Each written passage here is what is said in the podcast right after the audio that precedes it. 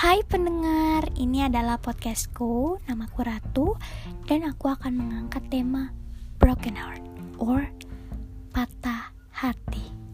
Patah hati. Patah hati adalah satu hal yang paling kita hindari. Perasaan ini datang ketika sesuatu yang kita cintai atau sangat lekat dengan diri tiba-tiba hilang. Entah itu baru putus cinta, kehilangan barang yang kita suka banget, favorit, sampai kayak kita nyari-nyari nih ke mana gitu nih barang gue, perasaan gue taruh sini kok nggak ada. Sampai ditinggal meninggal seseorang yang kita kasih. Patah hati nggak memberikan kita kesempatan buat bernafas bener gak sih? Kayak rasa sesak di dada tuh yang terus-terusan timbul dan bikin kita tuh ngerasa gak mood ngapa-ngapain. Kayak mau bangun dari tempat tidur pun hawanya kayak apa gue sanggup bangun ya? Kayak gitu. Sekali kena serangan patah hati secara mental dan fisik pun kita lemah ya banyak yang bilang patah hati adalah hal yang sepele. Ah yalah cuma patah hati doang. Move on aja bisa kok pasti. Atau ah yalah patah hati doang. Banyak kali cewek cowok di luar sana. Atau ya elah patah hati doang. Itu mah gampang. Sehari juga sembuh. Banyak kan orang yang kayak gitu. Bahkan gak sedikit ya yang dengan mudahnya kayak iya benar menyuruh kita untuk udah deh lupain aja segera lupain di saat kita kita nih masih menderita dan kayak mereka tuh yang ngomong tuh antara udah pernah rasain atau belum tapi tuh nih mereka tuh nggak pernah ngerasain di posisi kita jadi dia dengan mudah ngomong seperti itu. Di saat kita udah menderita pertanyaannya nih kapan kita bisa sembuh? Gitu ya.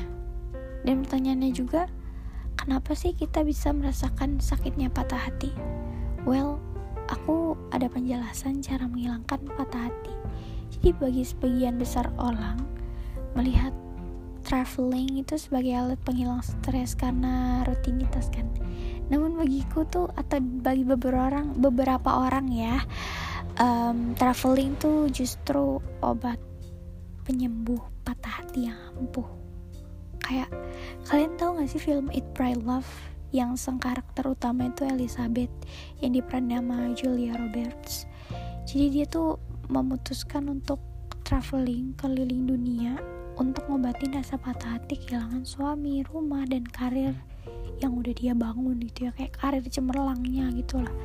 Selama traveling kamu tuh bebas memilih ke mana destinationnya. Mau ke pantai, gunung, atau wisata kota.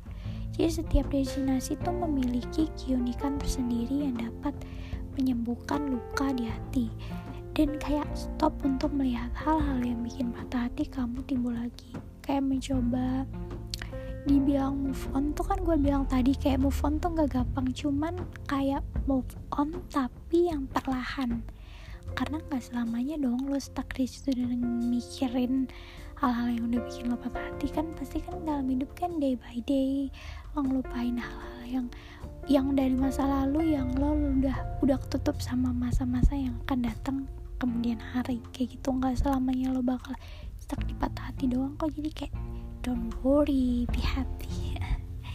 Oke okay, jadi kayak lo tuh coba ngendaliin perasaan lo kayak sesuatu hal yang lo nggak bisa kendaliin.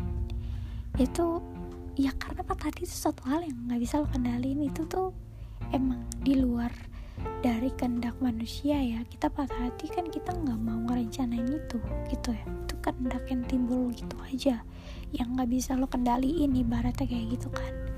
Jadi semua orang bisa patah hati tapi gimana cara kita untuk selalu punya kekuatan bahwa gak apa-apa untuk patah hati karena setiap orang pasti akan merasakannya. Gak ada yang tahu kapan kita bisa bangkit dari patah hati. Namun gue pernah baca dari sebuah buku yaitu Independent kalau nggak salah gue baca bukunya. Itu sebuah penelitian butuh waktu 11 minggu untuk seorang merasa lebih baik setelah putus cinta Selain itu, sebuah penelitian terpisah menyebutkan 18 bulan adalah waktu yang tepat untuk seseorang pulih dari patah hati karena pernikahan berakhir.